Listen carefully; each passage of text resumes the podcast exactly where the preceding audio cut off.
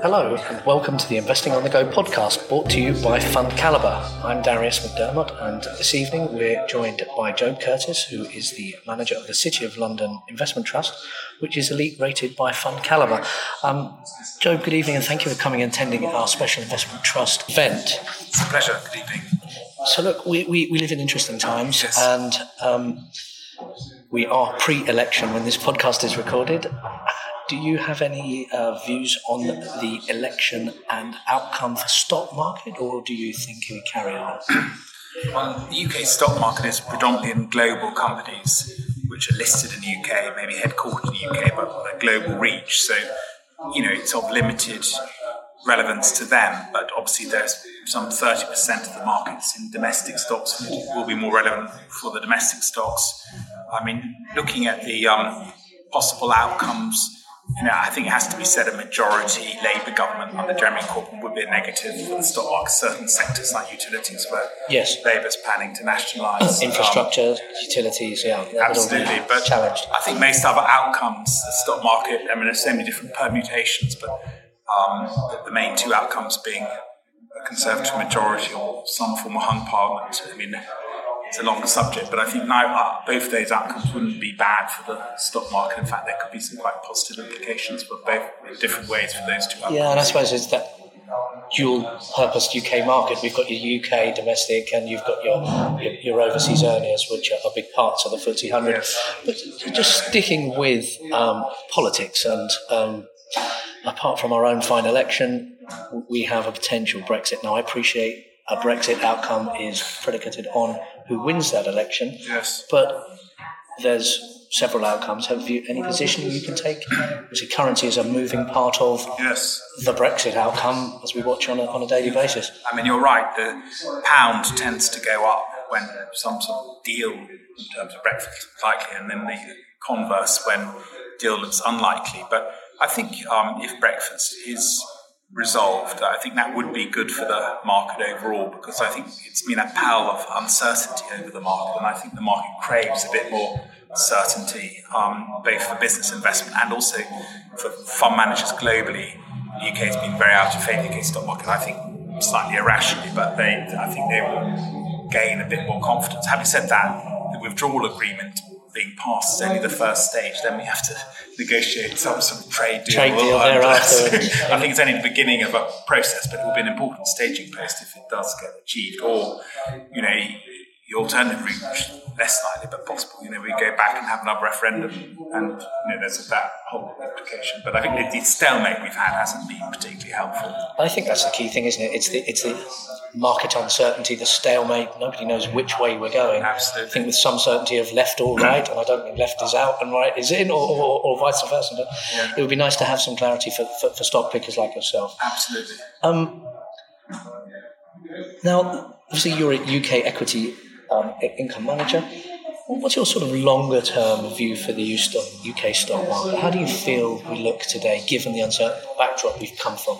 Well, I think there's some great value on offer. In particular, the stock market yields slightly over four percent. That means the dividend yield is four, over four percent. So when you compare, you know, interest rates are still incredibly low in the UK, only 0.75 banking the rate, what you get in a cash ISA or what you get in fixed interest. I think the dividend yields attractive. And we've got some great companies. We've got some real global leaders, and I think, you know, if some of those domestic issues a bit more uncertainty on the domestic economy, then you could see a sort of strong bounce in some of the domestic stocks within the UK stock market. So I'm, I'm pretty positive going forward, actually.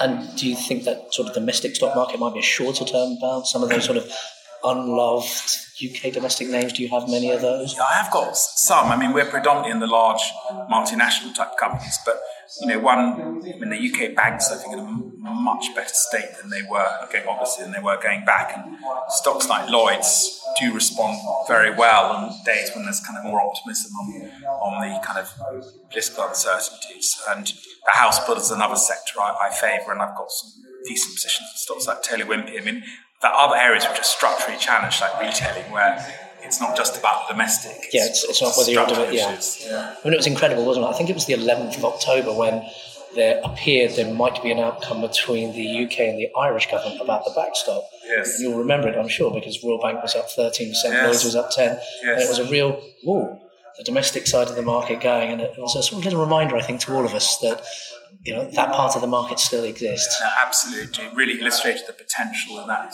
part of the market, and, and there will be further gains to be made if, if we do get more resolution.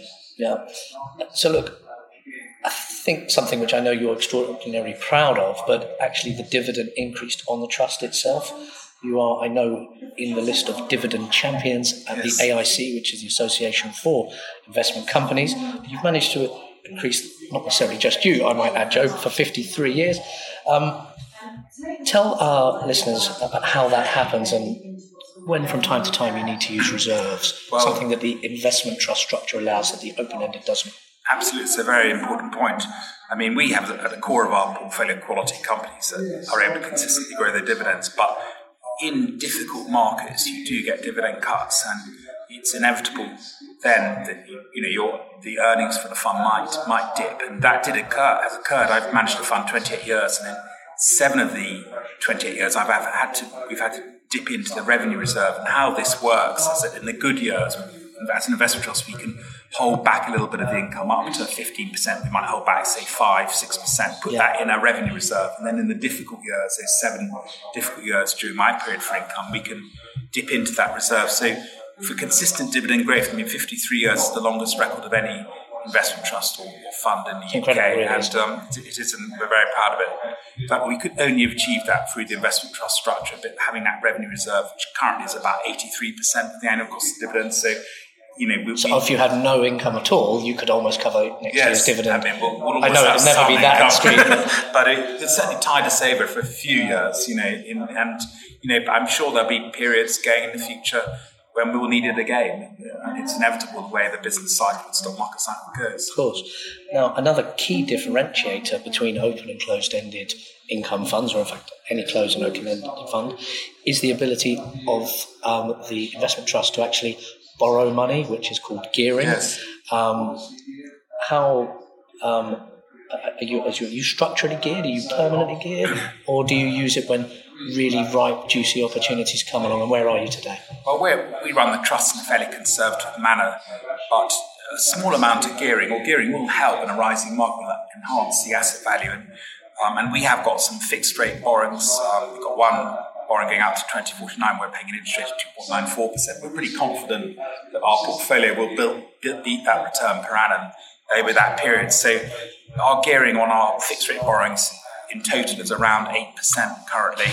Um, but in addition, we, and that's strategic, we can negate that effect of gearing through derivatives if we want to. But basically, that, that is um, long term strategic borrowing. And then we have the ability to borrow short term uh, through a bank facility of about 120 million pounds, which we pay a very low rate of interest on. At the moment, that's largely unutilized, and that's Well, when's the last time? So, that's- so, so what you described initially was sort of a structural gearing around that 8% Yes. level. But when was the last time you tactically were so um, enamoured of the UK market or Yes. your opportunity set you thought, I want to just dial it up a little, whilst appreciating that this is, of course, a conservative trust? Yes, well, in general, when the market's in its weak periods, we tend to use more gearing, and it really comes back to sort of buy low, sell high approach. And, Yeah. and when the, and often in the weaker periods of the market, um, there may be issues around, but but there's greater value in terms of stock prices. So.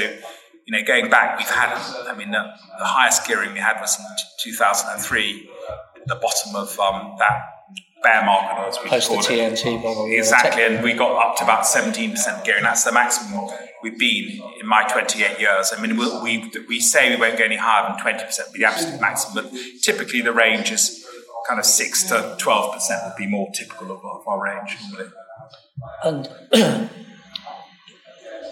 with your investment trust structure, another differentiator to open end it is the fact that you have an independent board to Yes. um, to liaise with, to give oversight, and um, I'm sure, I know you have regular meetings.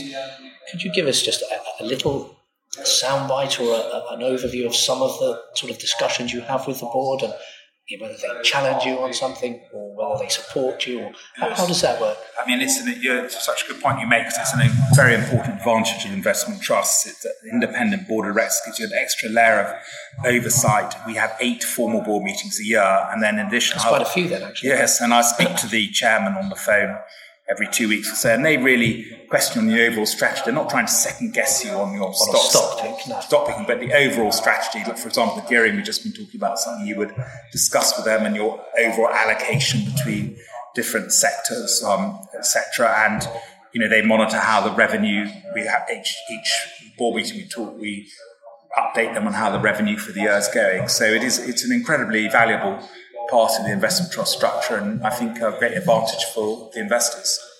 Do, do you ever have pushback from the board? Has there been an occasion where you thought, oh, they're really disagreeing, whether it be about gearing or you know, occasionally you might want to. Do you ever buy an overseas company or anything? Yes, we've got about ten percent in overseas listed, which has been a successful part. We'd never go higher than twenty percent, but no, the board do challenge me, and I think that's really healthy. I mean, I think it's really. I get challenged in the office by colleagues, and I really enjoy it. I, I, don't like working from home. I like going into the office, and uh, never worked from home really. And um, and the board has similarly challenged me, and that's as a fund manager, it's incredibly important. You've got to have people putting the other point of view to you, and um, so you can see the, the angles you might have missed.